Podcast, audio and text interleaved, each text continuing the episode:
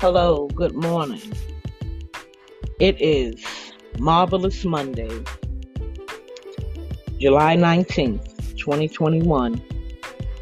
I just wanted to stop in. This would be my first live podcast.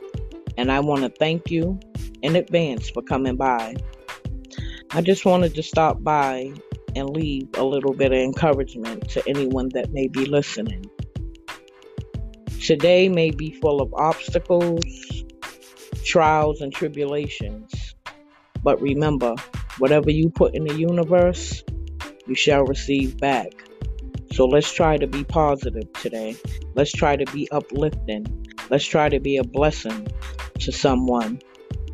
Don't forget to be kind to someone. A hello, a good morning along your journey today.